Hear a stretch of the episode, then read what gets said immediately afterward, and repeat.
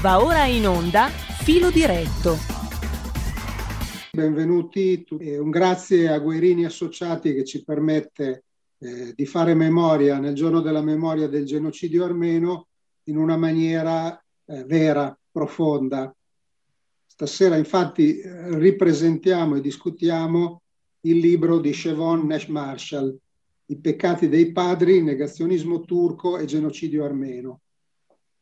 E lo facciamo con quattro relatrici di alto profilo, fra le quali l'autrice di questa, di questa opera. E la mia introduzione sarà molto breve per dare la parola a loro. Eh, dei peccati dei padri, questo libro che lessi poco dopo che uscì tre anni fa, eh, mi restano impresse mh, soprattutto tre cose che rappresentano tre giudizi di, di grande portata. Eh, la prima è l'affermazione che i genocidi sono un prodotto della filosofia moderna quando si fa filosofia politica. Eh, cioè la filosofia moderna non vuole semplicemente interpretare il mondo, vuole trasformarlo sulla base di un ideale, di un progetto. Per realizzare questo ideale, per realizzare questo progetto bisogna eliminare coloro che si ritiene che rendano impossibile l'attuazione di questo ideale, di questo progetto che sia una cosiddetta razza, che sia una classe sociale, che sia un gruppo religioso, il nemico assoluto va eliminato in nome del progresso, in nome del mondo nuovo che si vuole instaurare. Eh, non è una lettura dei fatti senza precedenti. Io proprio in questi giorni avevo ripreso in mano un libro di quasi vent'anni fa di John Gray, quel filosofo inglese che è vicino al pensiero di Isaiah Berlin, intitolato Al-Qaeda e il significato della modernità e, e, Gray dice la stessa cosa che dice Nash Marshall nei peccati dei padri. Lui dice Al-Qaeda è una forza politica moderna, non è un residuo feudale perché l'idea di creare un mondo nuovo attraverso l'uso mirato, eh, sistematico della violenza è un'idea tipicamente moderna che è stata messa in atto, come sappiamo, nel corso del XX secolo.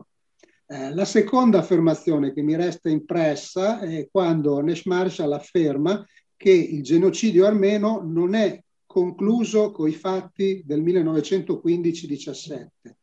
Il genocidio è ancora in corso. Eh, il negazionismo turco o di chiunque fiancheggi la loro negazione rappresenta la continuazione di un genocidio che è tuttora in corso. Eh, Vabbè, ecco, questa è una seconda cosa molto qualificante. La terza affermazione qualificante eh, riguarda il motivo, il motivo per cui il sistema di potere turco non può rinunciare al negazionismo, e cioè il fatto che se si ammette che il governo turco del 1915 ha iniziato un genocidio contro gli armeni, viene meno la legittimità dello Stato turco lo Stato turco è stato creato svuotando vasti territori dell'antica presenza armena, è nato attraverso il passaggio dei beni materiali e finanziari degli armeni, eh, vuoi a privati turchi, vuoi allo Stato turco che li amministra. Eh, in qualche modo il genocidio armeno è, eh, uso un, un termine della teologia cattolica, il genocidio armeno è consustanziale all'esistenza di uno Stato-nazione turco che prima del genocidio degli armeni non c'era.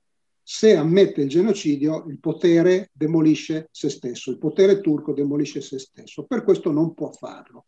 Queste sono le tre cose che mi hanno colpito e io costruisco tre domande su questi tre eh, temi. Eh, io procederei così, appunto li trasformerei in tre domande che rivolgerò alle relatrici in due diversi giri di interventi, due giri, non tre, anche se le domande sarebbero tre. Eh, a ogni giro, eh, purtroppo il tempo è tiranno, concediamo cinque minuti per rispondere. Al primo giro rivolgerò a tutte la domanda sul negazionismo come continuazione di un genocidio tuttora in atto.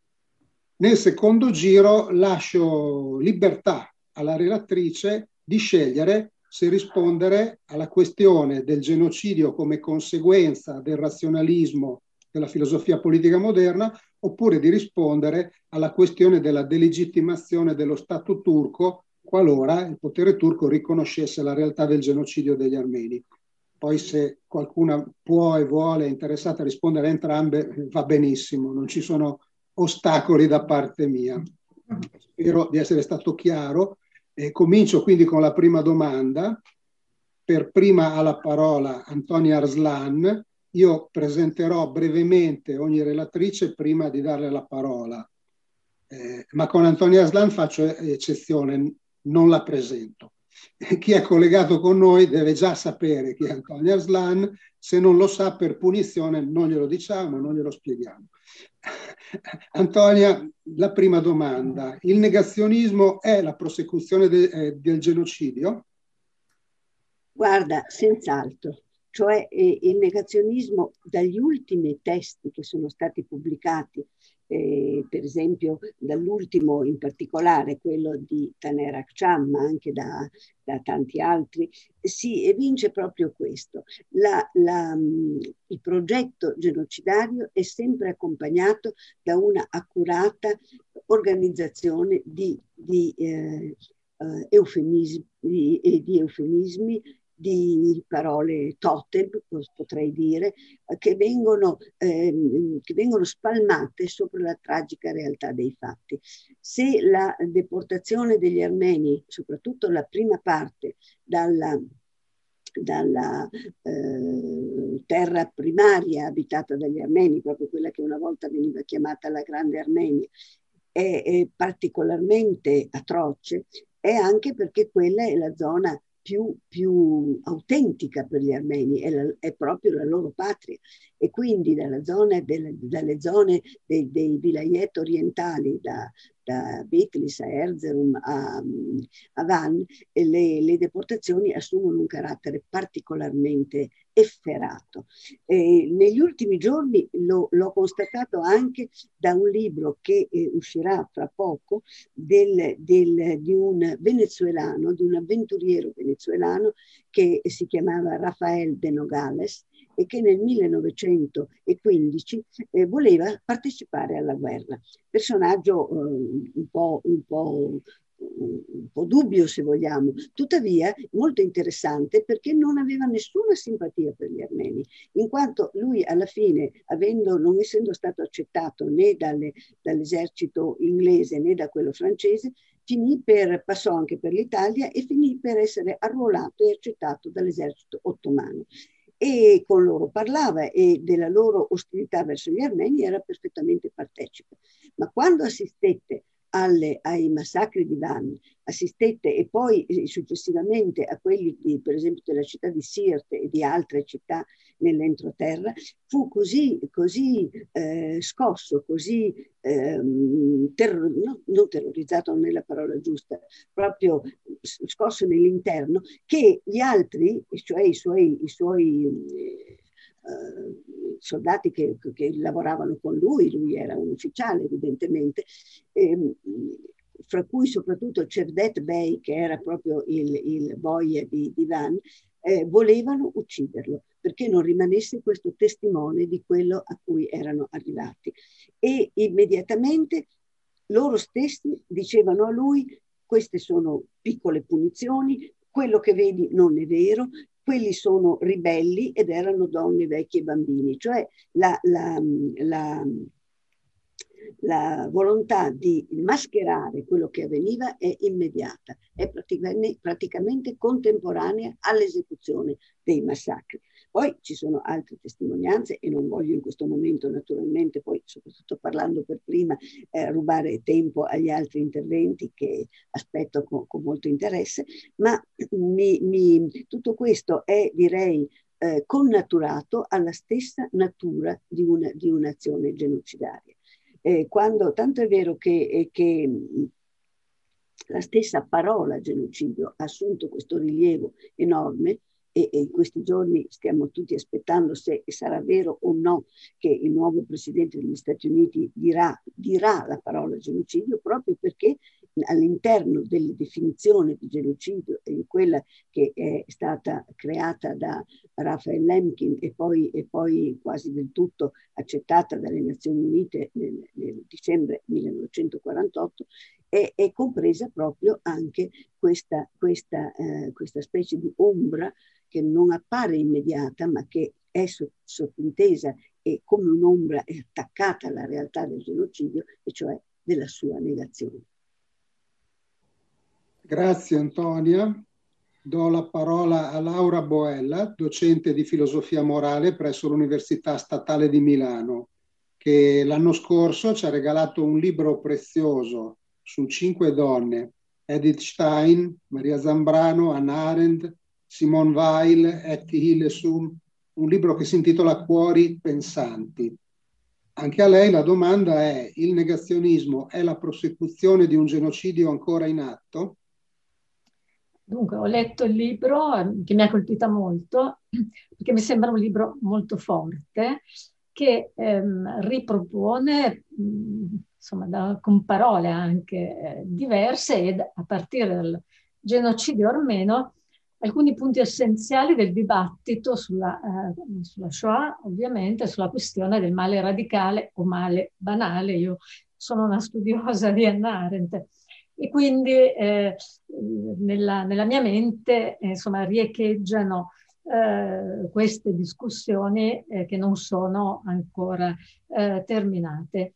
La prima cosa ecco, sul, che mi ha colpita e che condivido sulla questione del eh, negazionismo, del, eh, del, genocidio armeno, che peraltro è una questione che tocca anche, ma viene poi articolata e differenziata rispetto al negazionismo o alcuni tipi di negazionismo della Shoah, è proprio eh, l'idea che un genocidio non si limiti, o la questione, diciamo, eh, della distruzione di un popolo eh, non si limiti assolutamente alla soppressione fisica, cioè tutti quegli elementi di violenza, di atrocità che sappiamo benissimo nella storiografia, ma anche poi nell'opinione pubblica, vengono per lo più identificati con, eh, eh, con i genocidi.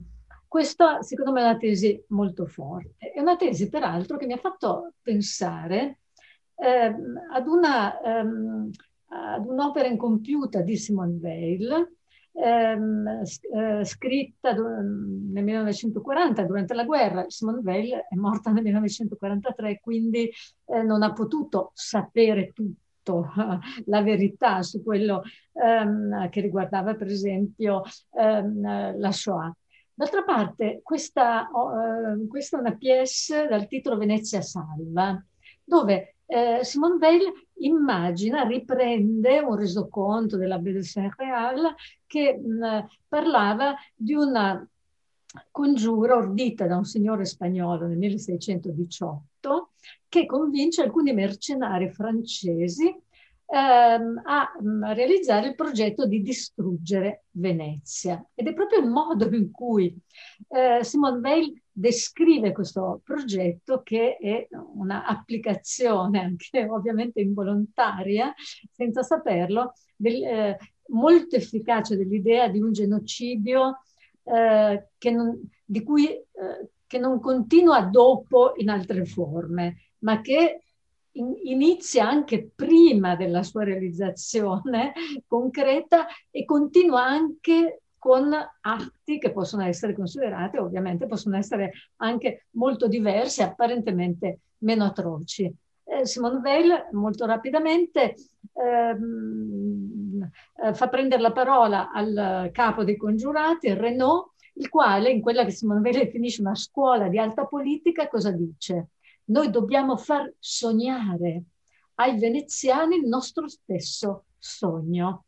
E solo in questo modo, quindi già il, il progetto distruttivo della città è immaginato, è frutto dell'immaginazione, di un'immaginazione distruttiva, perché solo in questo modo eh, Simone Veil considera questo pezzo una lezione di alta politica ed è una definizione perfetta. Solo in questo modo noi, distruggendo la città, priveremo i veneziani del terreno sotto i piedi, ossia della loro eredità, delle loro tradizioni, eh, della, non sapranno più chi sono, non sapranno più eh, come parlare, come agire nel momento in cui eh, la tradizione, i bei quadri, la bellezza della città, la luce della città, le strade lastricate eh, di pietre, tutto questo verrà meno. Credo che sia un'idea questa fondamentale che eh, chiaramente scompiglia molti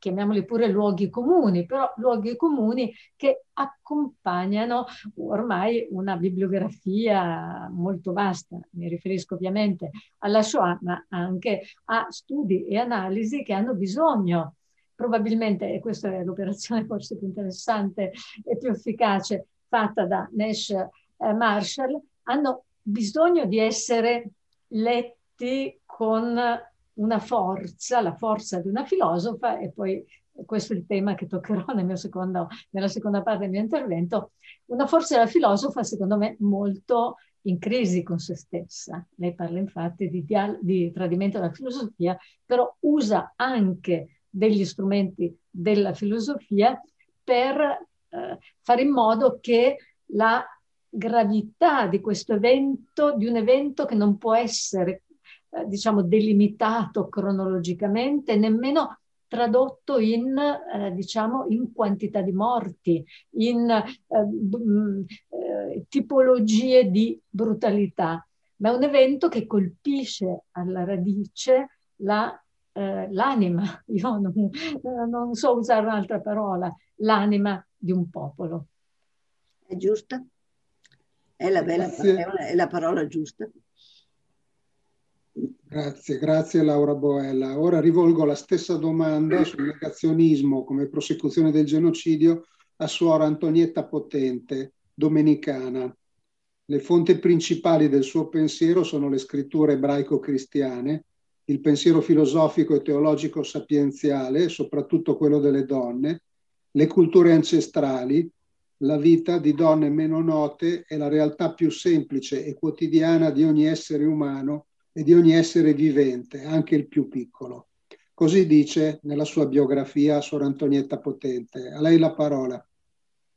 Bene, grazie, grazie per questo invito, grazie per avermi dato la possibilità di leggere questo bel libro. E, sì, io credo è la parte forse anche a me che ha colpito di più eh, questo, questa continuità del genocidio che diventa poi la negazione o il negazionismo. E in questo atto di negazionismo, secondo me, non c'è appunto solo eh, la persecuzione diretta o la distruzione di un popolo, ma è quasi uno stillicidio, perché i popoli che hanno subito questo tipo di negazionismo, che continuano a subire il negazionismo, eh, subiscono proprio la, lo sradicamento da quello che secondo me è un aspetto molto importante, lo sradicamento della memoria, che peraltro io trovo anche come una pratica molto eh, usata nella società moderna, far perdere la memoria.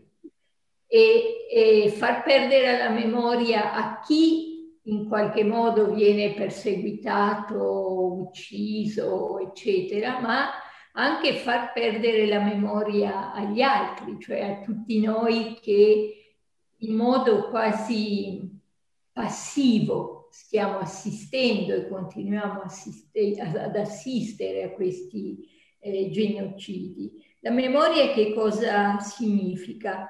Eh, io credo che significa proprio eh, perdere il luogo della prima nascita, come se non fossimo mai nati e come se non fossimo mai nati a una cultura, come se non avessimo mai avuto radici, come se non avessimo mai avuto sapienza. E quindi eh, questo progressivo spogliamento, questo, questo svuotamento della vita delle persone, questo legame, a mio avviso, con la propria nascita, che considero un legame materno e non patriarcale, appunto, eh, chi lo provoca è questa filosofia eh, patriarcale, e cioè dei padri, di chi non ha mai fatto nascere direttamente qualcuno.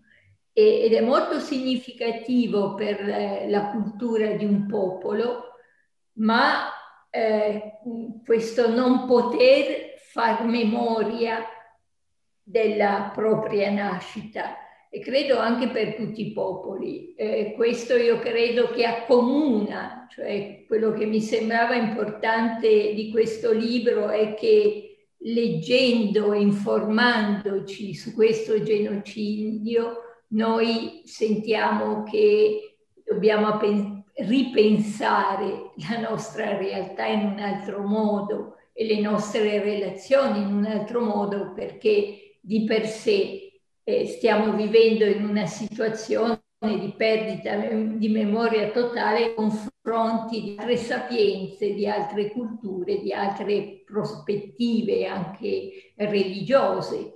E per cui mi sembra che è, è d'obbligo passare per il recupero della memoria. Recuperare la memoria è recuperare la propria nascita e in questo modo, secondo me, anche recuperare un'altra filosofia che non sia la filosofia dei padri. Io ho trovato che è interessantissimo questo aspetto, di cui magari se ne parlerà eh, dopo, eh, ma questo legare il pensiero e questo espropriare il pensiero da quello che è il corpo e l'esperienza delle persone. Questo è un atto politico, filosofico politico, che perpetuano molti popoli, molti tipi di politica stanno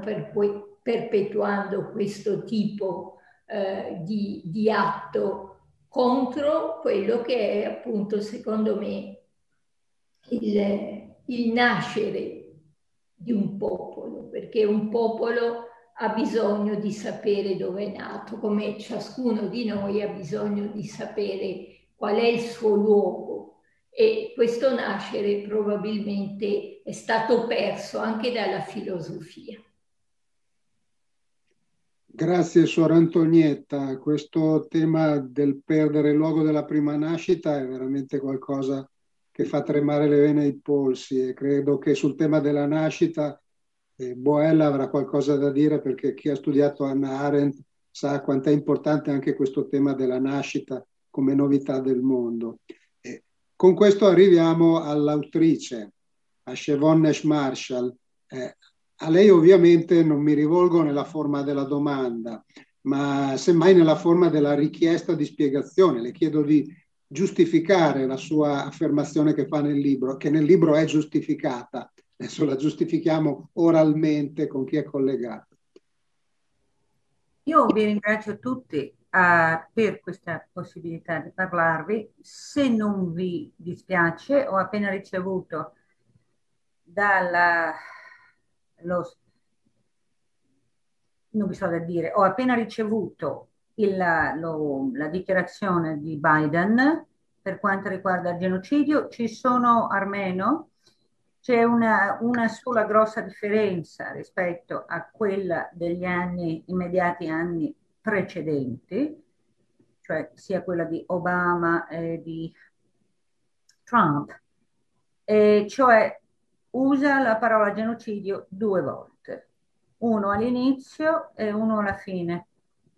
E l'importanza di questo fatto, eh, uso questo eh, evento dell'uso della parola del Presidente degli Stati Uniti eh, per parlare del motivo per cui la negazione continua il genocidio. Uso un altro fatto. Cioè, prima vado ai fatti concreti, poi vado un pochino sulla teoresia. I fatti concreti sono questi. La politica interna tra gli Stati Uniti e la Turchia dipende dall'uso della parola genocidio. Quindi la presenza o assenza della parola genocidio è una cosa che determina un fatto presente, quindi va avanti, è ancora causa il genocidio, è la negoziazione, è ancora causa. Perché è una prosecuzione? Andiamo a dei fatti concreti. Ho avuto l'onore, un'ora fa, un'ora e mezza fa forse, di parlare alle Nazioni Unite insieme al professor Taner Akcham, che ha scritto anche lui una serie di libri, anche pubblicati in traduzione dalla Guerini, l'ultimo dei quali si chiama Killing Orders, e in cui, dal punto di vista storico, dimostra che il negazionismo è alla radice del genocidio armeno. E, e quindi il genocidio è una prosecuzione di una negazione e lo Stato turco è costruito sulla negazione. Questa è la tesi di, di Taner. E oggi ha citato tre cose, tre eventi, che secondo me sono emblematici per dimostrare come la negazione sia parte del genocidio e che quindi la negazione turca è una continuazione del genocidio. La prima frase è detta nel 1916 da Talat Pasha al Parlamento dell'impero ottomano all'epoca, in cui piattamente mente sul, sui fatti del genocidio. Quindi la, menzogna è entrata nella storia della Turchia.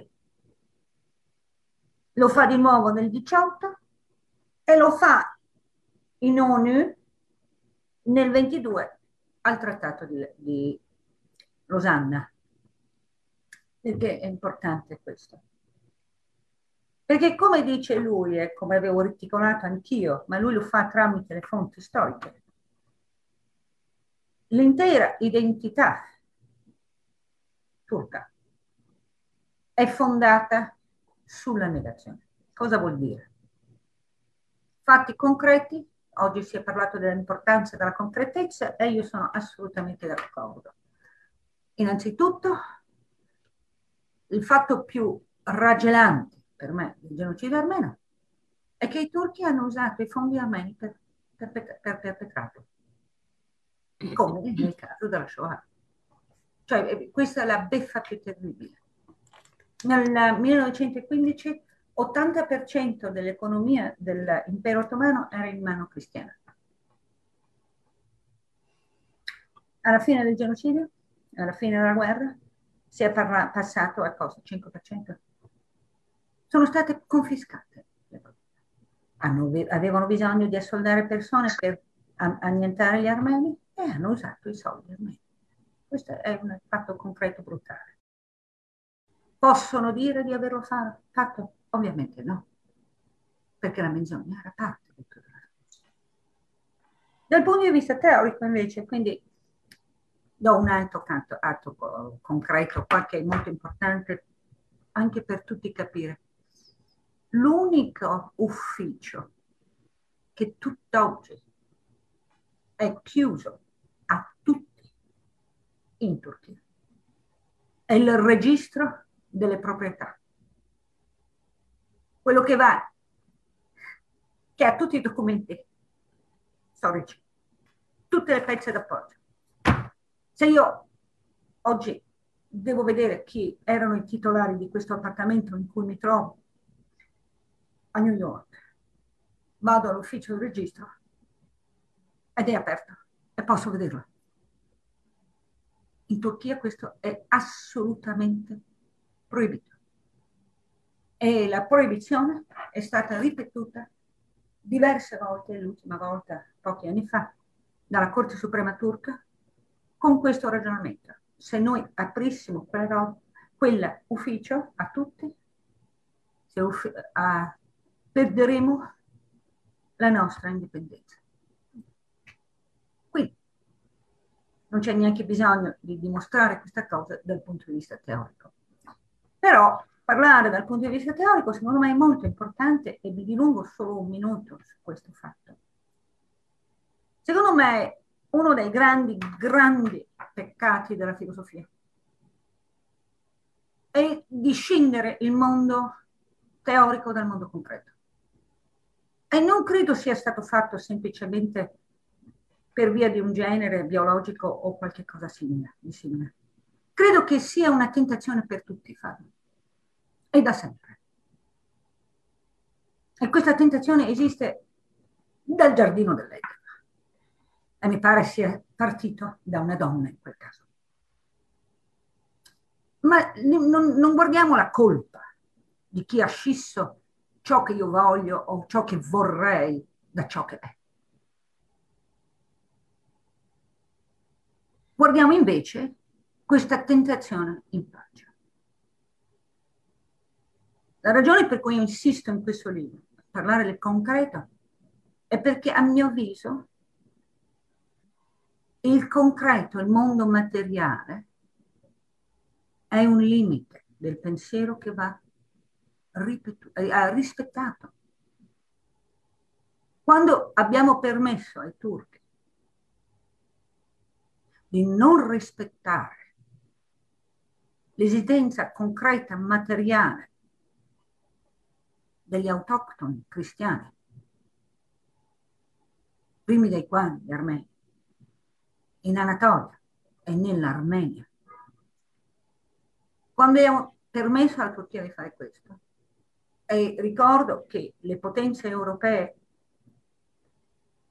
avevano 40 anni prima del genocidio per, costr- per costringere i turchi a rispettare la realtà materiale concreta. Quando abbiamo permesso che i nostri patti, che i nostri sogni diventassero più importanti della realtà concreta. E l'hanno fatto tutti. Abbiamo permesso agli ideologi di prendere piede con una menzogna negazionismo una continuazione? Ovvio, non può che essere. Questo è il mio punto. Spero di aver risposto alla domanda. Grazie Nesh Marshall che ha risposto anche un po' a tutte e tre le domande. Ah, per, perdonami. No, va bene anche così. Cominciamo subito il secondo giro. Ora, come dicevo all'inizio, si può, se si vuole, scegliere di rispondere a una delle due domande che io pongo, che sono appunto, primo, se la filosofia politica moderna contenga effettivamente dentro di sé eh, il progetto genocidario. Eh, secondo, questa questione più storica, se sia vero che lo Stato turco non può fare a meno di negare il genocidio armeno perché se lo facesse collasserebbe sia in termini eh, di legittimità che in termini anche materiali. La successione degli interventi, abbiamo detto, è la stessa del primo giro, Prego allora Antonia Arslan per il suo intervento. Grazie. Eh, quello che, quello che eh, mi, mi, andrò sulla, sulla, sull'ultima eh, domanda, lascio ai, alle filosofe e l'altro discorso. Eh, io, io credo che io credo, io ho visto che su questo punto ci sono da un lato alcune opinioni proprio di eh, ottimi, ottimi studiosi turchi, come, eh, per esempio, eh, come per esempio lo stesso Taner Akçam, il libro a cui eh, Shodon alludeva, Killing Orders, è appunto stato appena pubblicato anche questo dalla Guerini, ed è quello che lo stesso autore ha definito con me la pistola fumante del genocidio armeno, perché è un libro in cui lui con un'estrema acribia, con un'attenzione maniacale al dettaglio, però verifica l'autenticità e prova l'autenticità di quel gruppo di telegrammi che uno, uno, un eh, funzionario turco aveva raccolto eh, per, eh, raccolto negli anni delle deportazioni, messo da parte e ha poi venduto a un giornalista armeno nel 1918 eh, di, di, questo, di, questo, funzionario turco, mh, mm, eh, cosiddetti studiosi turchi avevano detto che non era esistito, Taner Aksham ne ha provato l'esistenza con altri documenti, era semplicemente una persona eh, forse moralmente non ineccepibile, amava il gioco, le donne e anche eh, sbronzarsi abbastanza spesso, aveva bisogno di soldi, ha venduto questi telegrammi, che sono una testimonianza assolutamente incredibile di, perché erano cifrati e arrivavano alle, alle, ai, alle, ai direttori delle deportazioni ad Aleppo di quella che era la reale intenzione degli organizzatori dello sterminio. Comprovano diverse cose, la reale organizzazione, il fatto che fosse tutto centralizzato, il fatto che si servissero degli, delle cose, degli strumenti più moderni a loro disposizione,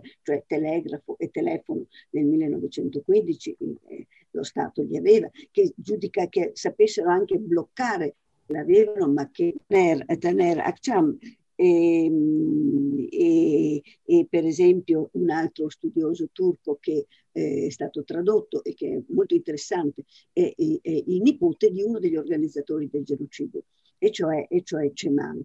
Eh, Hassan Cemal, Cemal, scusate.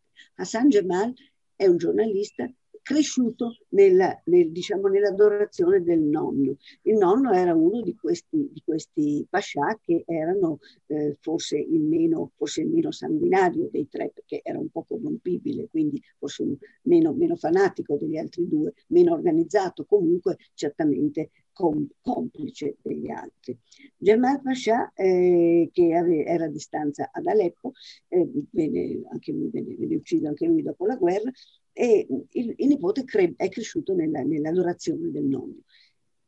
E poi, un po' alla volta, uomo onesto, ha studiato, ha conosciuto il famoso giornalista turco-armeno che eh, è stato eh, Rand Ding, che è stato ucciso nel 2007, erano diventati amici, ha avuto una grossa crisi di, diciamo, di, di coscienza e di conoscenza e alla fine ha scritto questo libro intitolato 1915 Genocidio armeno.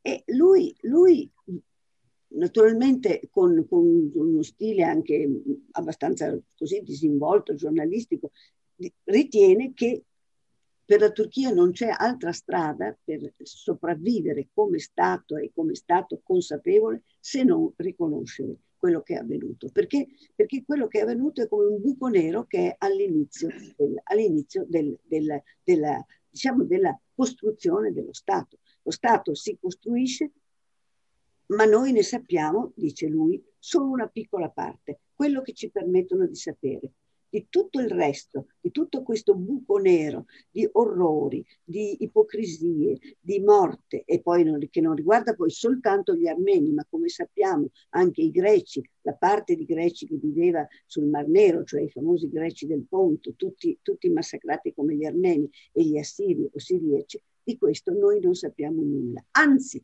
se si dice la parola armeno o la parola greco, vi si aggiunge immediatamente una nota di disprezzo dare a uno dell'armeno, dice, dice, dice, eh, dice Gemal, dice il nipote di Gemal, ancora oggi è insultarlo. Tu sei come un armeno e io, eh, l'altro ti può, ti può, ti può reagire, reagisce molto violentemente. Questo è quello che è stato depositato nelle nostre teste. Guarire di questo ci permetterebbe di diventare una nazione forte e rispettata. Altri invece pensano che non è, che non è possibile, perché di fronte a una, una enorme trasferimento di ricchezza, ma non parlo di ricchezza, di grandi ricchezze, parlo anche semplicemente dell'infinito numero di, di case, di tapp- singoli tappeti, di piccoli gioielli, di donne portate via, di bambini portati via. Di fronte a questo enorme trasferimento di energie, di persone, di forze e anche di capacità e, e di ricchezza che è avvenuto, tutta la nazione è in realtà è complice. E in più, se cominciassero, dicono altri appunto, a riconoscere, si aprirebbero delle richieste di indennizzo la Germania ha pagato enormi indennizi agli ebrei e questo certamente non la mia famiglia che non ha carte, ma altre hanno carte, hanno documenti e questo metterebbe in, in pericolo la tenuta stessa dello Stato. E in più, ultima osservazione, pensateci un momento, uno Stato che per 106 anni ha detto ai suoi cittadini non è successo niente, improvvisamente dice, eh sì, beh, veramente è successo qualcosa, veramente è... Non solo quelli sono, sono i colpevoli, ma noi abbiamo continuato a cancellare gli archivi, a pulire gli archivi. Ho qui un libro interessantissimo che è di due che è di Benny Modis e Dror Zevi, che non sono armeni, intitolato Il genocidio dei cristiani, pubblicato da Rizzoli l'anno scorso, dettagliatissimo, in cui si racconta proprio tutto in dettaglio che cosa è successo degli archivi turchi. Se tu vai in un archivio ripulito, non trovi niente che riguardi che siano stati dei morti durante, interni durante la prima guerra mondiale. Ora questo è impossibile perché loro stessi riconoscono che dei massacri ci sono stati, anche se non accettano che fossero genocidio. Però negli archivi non ci sono più. Eh, questi archivi hanno subito pulizie e soprapulizie e praticamente sono ormai inutilizzabili. E gli autori dicono che appunto dalle loro, dalle loro accurati riscontri anche con documenti non turchi eh, viene fuori, vengono fuori proprio una specie di, di, di, di una specie di, vacuum in cui qualche, qualche documento del tutto innocuo soltanto rimane. E dunque sarebbe l'intera struttura dello Stato turco che sarebbe in pericolo. Queste sono le due posizioni. Grazie, grazie. Questo è un altro libro che dovremmo, che dovremmo esaminare. Eh, prego Laura Boella.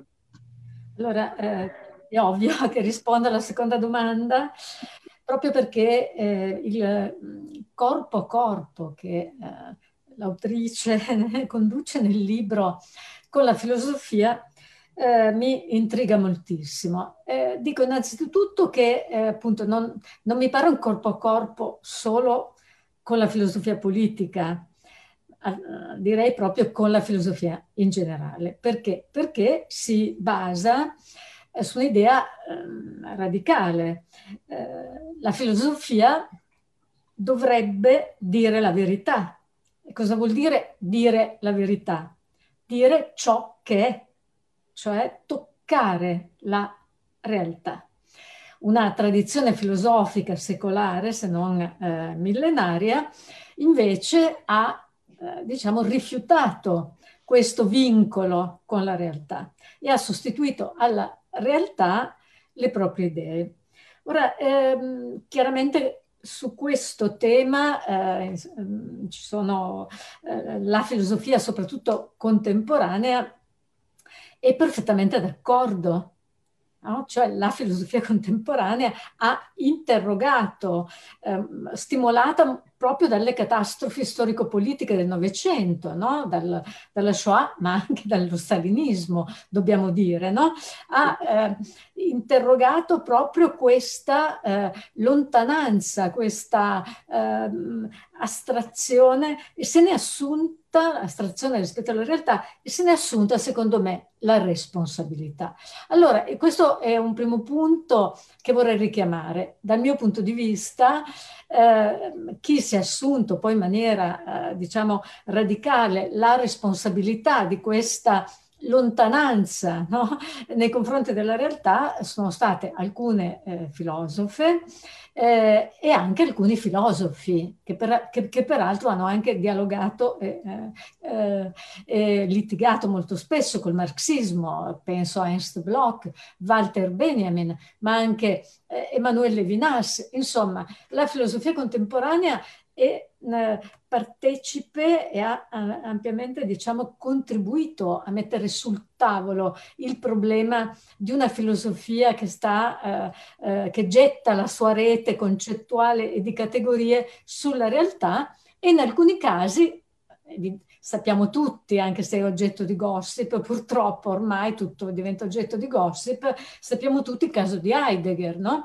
il, un, un grande filosofo molto innovatore che si, eh, eh, diciamo, si butta in politica prendendo, eh, insomma, ehm, veramente ehm, eh, la Arendt usava una, un, verbo, um, un, verbo, tedesco eh, che vuol dire come, eh, non so, cascare dal pero, cioè proprio eh, senza rendersi conto, e non era assolutamente un diciamo, giudizio benevolo, tutt'altro, ehm, nei confronti di Heidegger, ma eh, pensiamo anche a Platone, no? Quando Platone va a Siracusa per istruire il giovane tiranno, viene giustamente cacciato quindi la filosofia, sia antica che moderna, ha eh, subito questa tentazione. D'altra parte questa tentazione è stata, eh, credo, anche profondamente criticata, soprattutto nel Novecento.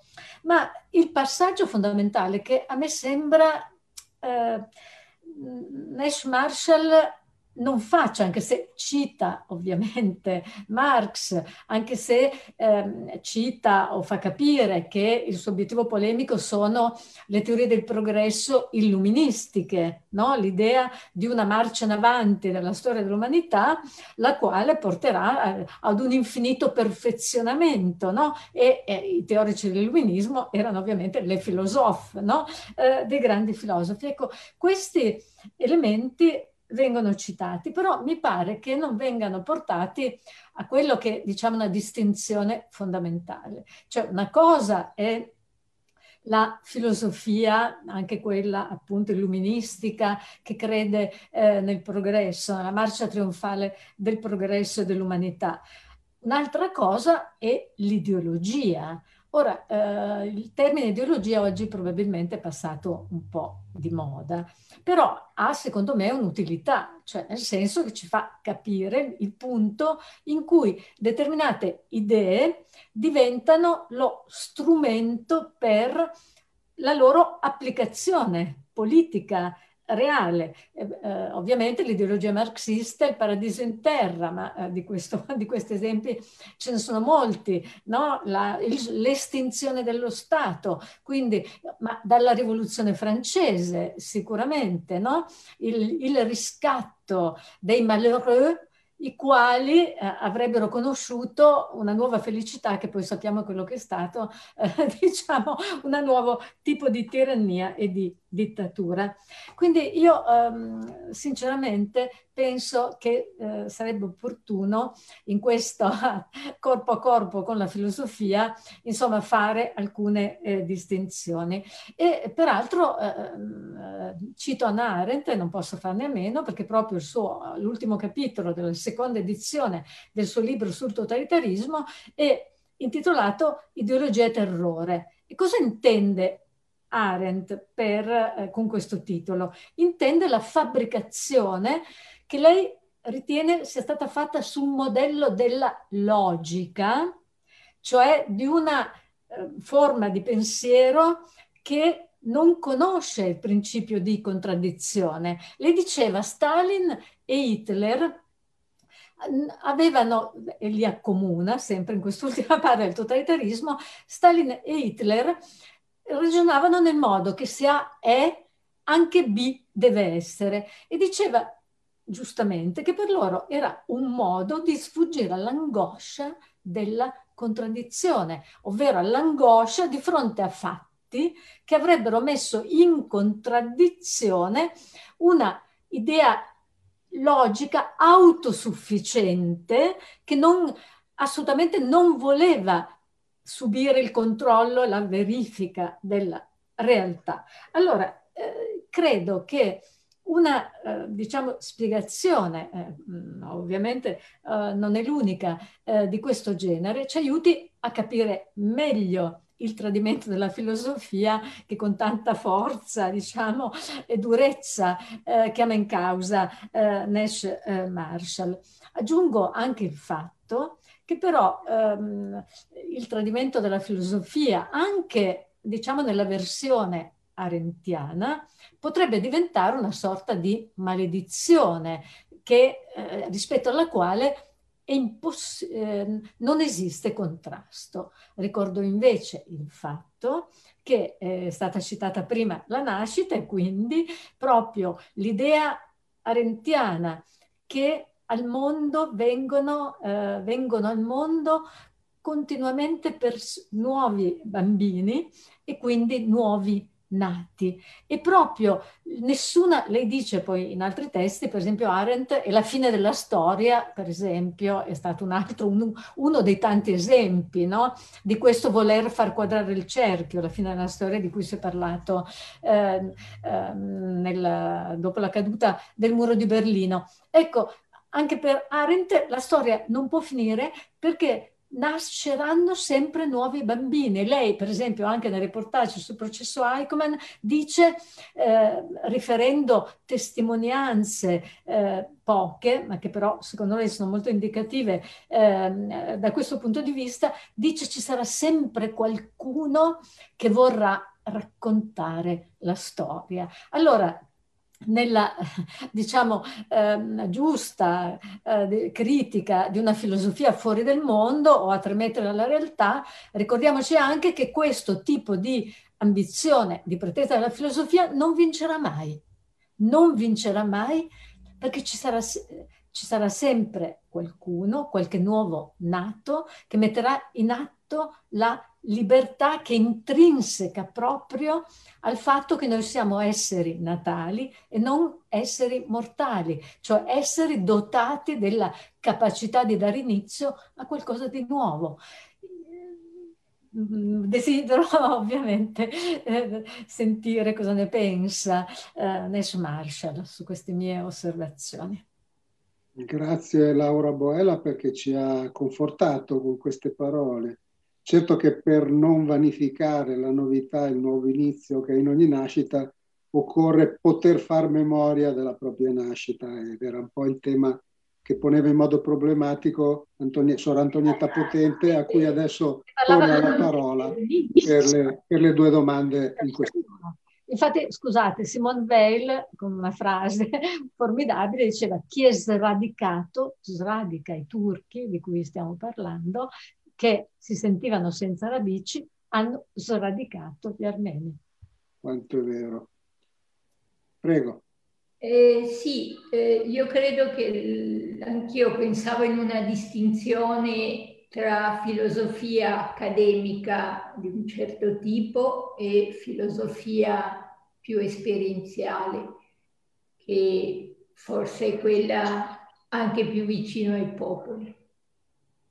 E filosofia accademica nel senso di una filosofia che tradisce se stessa, perché se è vero che eh, questo termine doveva esprimere, no? parlare di filosofia era parlare di un amore alla sapienza, eh, la sapienza è un pensiero originario mm, legato alla vita, non alla morte, legato a quello che si impara dalla nascita, quindi anche dalla madre, di madre in madre, non di padre in padre, e non dalle guerre che distruggono, non da una visione unica del mondo. No?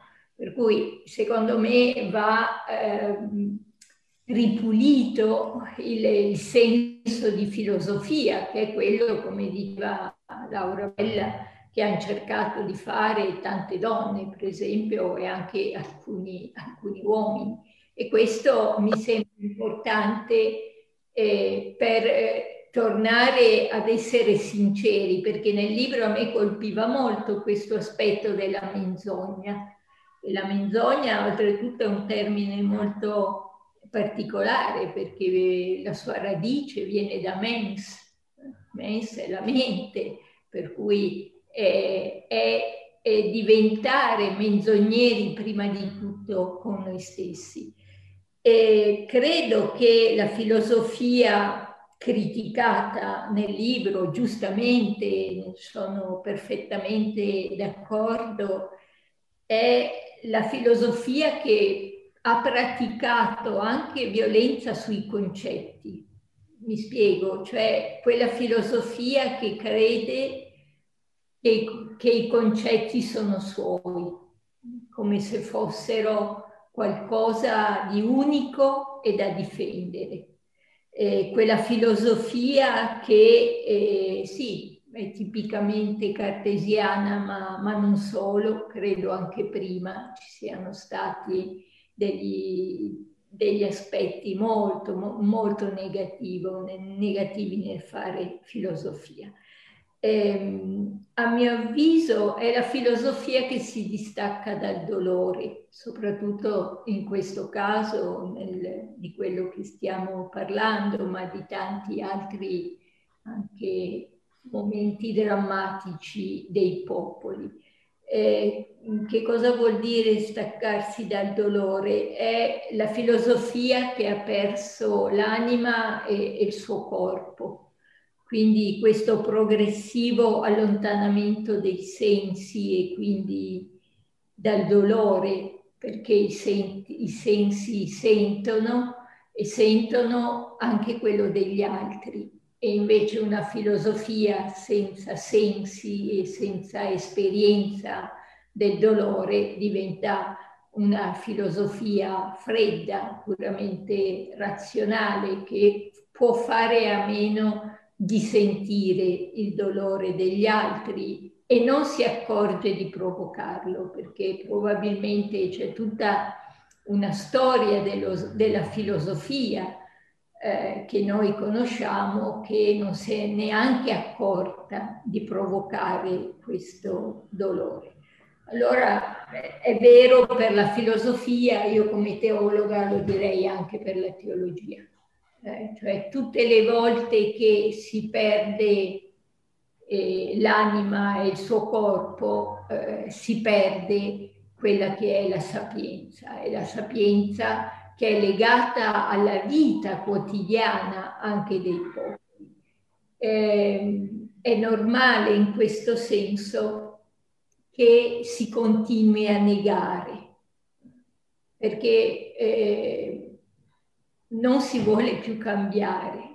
Cioè, chi è troppo sicuro dei suoi pensieri continuerà a diventare menzognero, cioè a negare perché è troppo sicuro della sua astrazione, del pensiero in quanto astrazione, non in quanto pratica di, di tessitura di concetti, ma di astrazione. Allora, credo che è quella la filosofia da abbandonare al più presto per convertirci a una filosofia dell'esperienza, una filosofia che fa memoria della, della nascita. Grazie Suor Antonietta, grazie davvero. E la parola torna fatalmente a Chevon Nash Marshall che ha molto di cui rendere conto. Io ringrazio moltissimo e questa volta mi attengo ai punti, ho anche fatto degli appunti, preso degli appunti. E giustamente Laura Boella parla giustamente del fatto che l'illuminismo, o parliamoci ancora più chiaro, diciamo la sesta, il, sesto, la sesto, il sesto capitolo del uh, discorso sul metodo di Cartesio, il quale ha come programma esplicito quello di controllare il mondo e renderlo immagine delle proprie idee, perché Cartesio lo scrive apertis verbis. È un modello che è sempre stata una tentazione di una certa filosofia. Non c'è un dubbio che Platone è andato in Sicilia. E per quello ho chiamato, l'ha chiamata una tentazione filosofica. Chiaramente non è l'unico volto della filosofia. Io ricorderò anche che è vero che Hannah Arendt nel totalitarismo, l'ultimo capitolo, parla assolutamente del fatto che dobbiamo assolutamente badare al fatto, i fatti concreti, che c'è una speranza in quanto il mondo cambia, si rinnova, riportando quindi ad Eraclito, al Pantarello, in un certo uh, ma anche facendo un cenno al logos proprio di Eraclito. Certo, il mondo cambia, c'è sempre il logos, però questo, questo diciamo, antidoto alla tentazione del filosofo, a partire da Parmenide, di rendere il pensiero la realtà, l'idealismo intrinseco alla filosofia, c'è anche, perché c'è anche Aristotele. E la grande differenza che io trovo tra un Aristotele e un Tommaso e il Platone è ciò che loro credono sia l'oggetto della conoscenza. Ricordo che in termini scolastici medievali loro hanno parlato, parlavano dell'idea o del medium quo, del medium quo, quello attraverso il quale io posso capire la realtà concreta. Aristotele e, Tomma, e gli aristotelici fino Tommaso ne parlano molto esplicitamente. La nostra idea è astratta, la deriviamo dal concreto e deve tornare al concreto. Una bellissima frase, frase ah, che intelligere terminatur ad rem. Io penso per poter conoscere l'essere. Questo è sempre stato l'antidoto della filosofia. Ma ed è giusto anche che Laura Boella abbia parlato della parola ideologia. Giustissimo.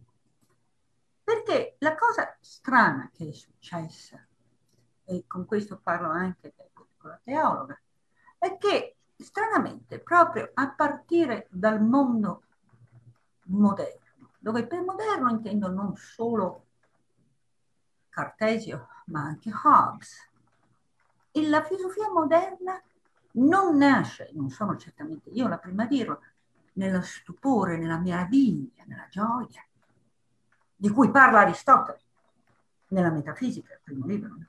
Ogni uomo per natura desidera di conoscere. E ne, ne, riprova la gioia che ci danno i sensi, oppure che, che, che il pensare nasce nella meraviglia. E questa epifime, questo desiderio naturale che trovi in Aristotele dall'inizio, che sfocia e cresce in una mente inserita nel mondo reale il mondo reale per i padri della filosofia moderna è un mondo pauroso. Hobbes parla della paura come l'origine del suo pensiero. L'uomo va controllato con le idee. Idem Cartesio, e qui ricordo il secondo capitolo del discorso di metodo, qui stiamo parlando dei padri della filosofia moderna e gli dice l'uomo lasciato a se stesso è selvaggio ed è incapace. Ha bisogno di qualcuno che lo guidi e lo formi. Queste, allora, se vogliamo un Platone non temprato da Aristotele, come Whitehead, sono assolutamente d'accordo che tutta la filosofia occidentale è una postilla a Platone e Aristotele. C'è da dire, ma a tutte e due che si temprano.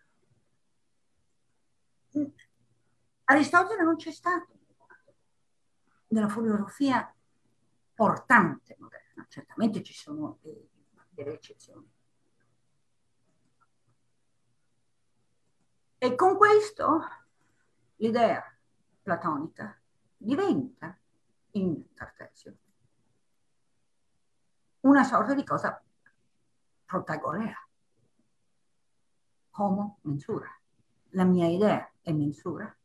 L'uomo deve misurarsi alla mia idea. Giustamente ha parlato del fatto che il principio di non contraddizione non è mai stato applicato ai fatti concreti, né sta né Hitler, né nessun altro ideologo totalitario, dittatore, chiamatelo come volete, ha mai voluto che le sue idee fossero contraddette da fatti concreti. E questa è la radice che stavo dicendo prima. Ormai il pensiero svincolato dalla concretezza diventa misura dell'uomo. Questa è una cosa paurosa. Come contrastare questa cosa? Io ho avuto la gioia e ho la gioia tutt'oggi non solo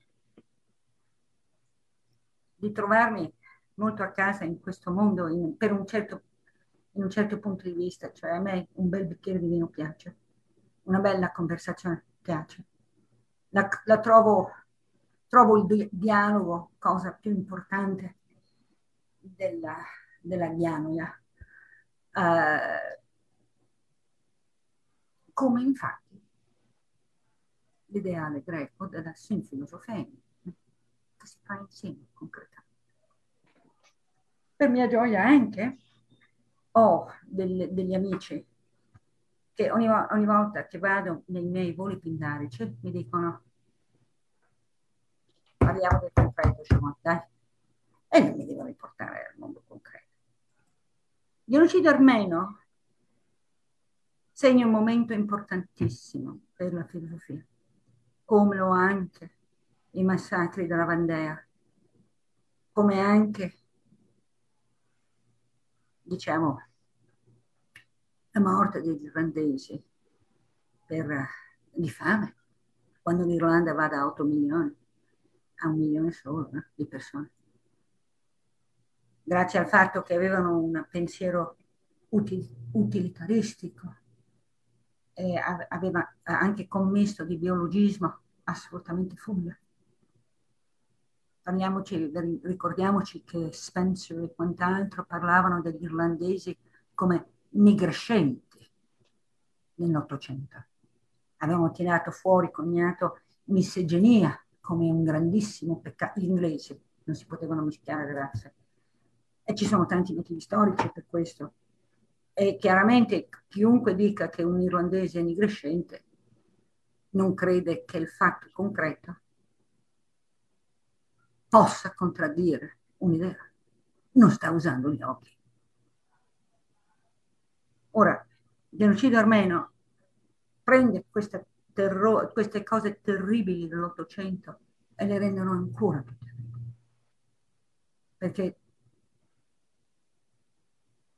non solo è il fatto di un individuo che viene classificato male, come nel caso dell'irlandese, e viene giustificata la morte per fame di milioni di persone, un milione di persone in Irlanda. Ma viene fatto uno sterminio intenzionale di fronte agli, agli occhi di tutto il mondo. E poi tutto il mondo permette alla Turchia di completare la perpetrazione di questa cosa chiudendo intenzionalmente gli occhi dopo il fuoco di Smirna.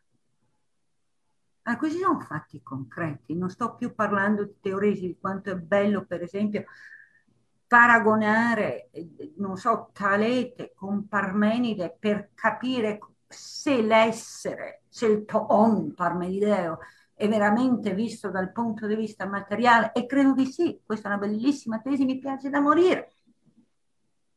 E se avessi la possibilità di farlo, senza dover temere l'ideologia, ovvero sia l'idea umana che diventa strumento del homo mensura e del ricreiamo il mondo ad immagine e somiglianza delle idee di qualche filofastro, io lo farei volentieri. Ma sfortunatamente ci troviamo nel. Perché ricordiamoci che l'importanza di questo discorso non è astratto, è concreto. Gli armeni hanno, sono reduce in, questo, reduce in questo momento di un altro attacco. Perfettamente uh, intuibile. Chiunque conosceva i fatti sapeva benissimo che sarebbe successo di nuovo. Perché? Perché per il turco non è una questione finita. La retorica di Erdogan nel maggio dell'anno scorso è stata cosa? Completiamo l'opera dei padri, facciamo fuori i resti della spada. E noi che parliamo bene, e a me che par- piace parlare benissimo, a me piace il dialogo, è bello. Abbiamo guardato e non abbiamo fatto nulla. Di nuovo, come nel 1878, come nel 1894, come nel 1901, come nel 1909, come nel 1915, come eccetera, eccetera. In questo momento gli azeri stanno distruggendo i monumenti armeni in, in Nagorno-Karabakh. Adesso lo stanno facendo. Hanno fatto un parco per parco di amusement, divertimento, in cui fanno vedere dei manichini armeni, tra virgolette, che i bambini possono usare per imparare a tagliare la testa a una persona. Questo sta succedendo adesso. Allora, le idee hanno conseguenze. Le conseguenze delle specifiche idee che abbiamo tutti visto scritte in sangue nel genocidio armeno sono terrificanti e continueranno. E stanno già salendo il nostro mondo. Essendo complici, il male si estende, si perpetra anche tra di noi. Io spero di avere l'occasione di discutere con le colleghe Potente e Boella in futuro i dettagli logici, ontologici, metafisici. Si potrebbe parlare, si è discusso con Heidegger, la risposta di Celan, Paul Celan a Heidegger Celan, che è la risposta più completa nella sua poesia, Tornaubert. Si potrebbe parlare di, di Hannah Arendt ed è giusto. Hannah Arendt ha detto molte cose molto interessanti. Ha anche avuto un rapporto molto interessante con Heidegger. Ma nel frattempo dobbiamo cominciare a guarire. E per guarire dobbiamo guardare la realtà che ci circonda, gli fatti che ci sono e misurarci con essa. E gli armeni sono ancora in pericolo. Per cui sfortunatamente la tesi del mio libro si è verificata nel modo più terribile. Quando io ho detto che il genocidio, la negazione è una continuazione del genocidio, abbiamo avuto conferma nel sangue armeno, non meno di sei mesi fa. Quando io dico che la filosofia è cosa distruttiva, ne abbiamo una prova, filosofia moderna, l'ideologia moderna è distruttiva, perché già i turchi e gli azeri stanno continuando a inventare un'ideologia e noi la stiamo accettando. Io non ho paura dei fatti, vorrei solo che tutti amassero la verità e imparassero a vederla passo. Ho finito. Grazie, grazie Nash Marshall. Io spero che questo scambio di stasera resterà disponibile, fruibile da altre persone, perché veramente va ripreso, va per essere approfondito, capito il più possibile, non dico fino in fondo, ma il più possibile. certo sarebbe molto meglio questi scambi poterli fare in una prossimità fisica.